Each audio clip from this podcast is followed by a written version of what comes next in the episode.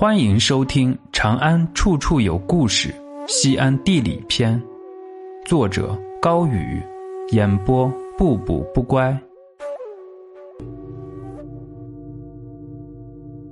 这里没有啥，只有宰相。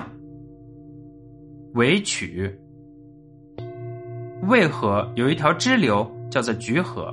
橘河流经长安城南，因为有韦姓人聚集。故名韦曲。从汉至唐，长安县有宰相六十多人，而长安韦氏家族就有二十二位，杜氏家族十一位，这在全国都是少有的。所以说，长安韦杜据天池武，历史上第一个退休的丞相韦贤便居住于此。后来，北周名将韦孝宽不肯依附权贵的宰相韦安石。善于权谋且野心勃勃的韦皇后，均来自于韦曲。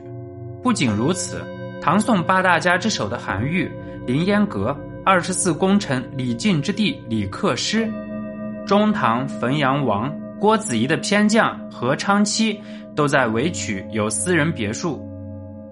唐朝韦固早年遇见老者，用红线牵连姻缘，有了月老的传说。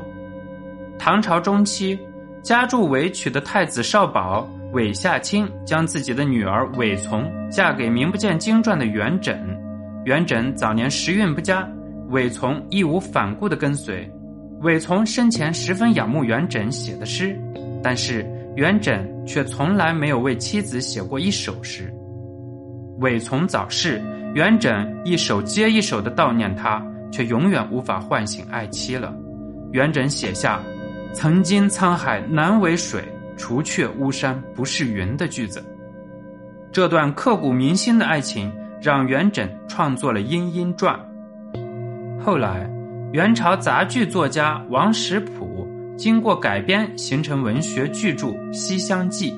韦从这样一个富家千金，从来没有抱怨过元稹在官场的失意，也不在乎生活的窘迫。他们的爱情平平淡淡。却让诗人想念了一生，世人想念了千年。在元稹诗句的字里行间，难以割舍的不仅是曾经沧海，更是那个出生在韦曲、叫做韦从的唐朝女子。本集播讲完毕，感谢您的收听，下集更精彩。喜欢请关注加订阅。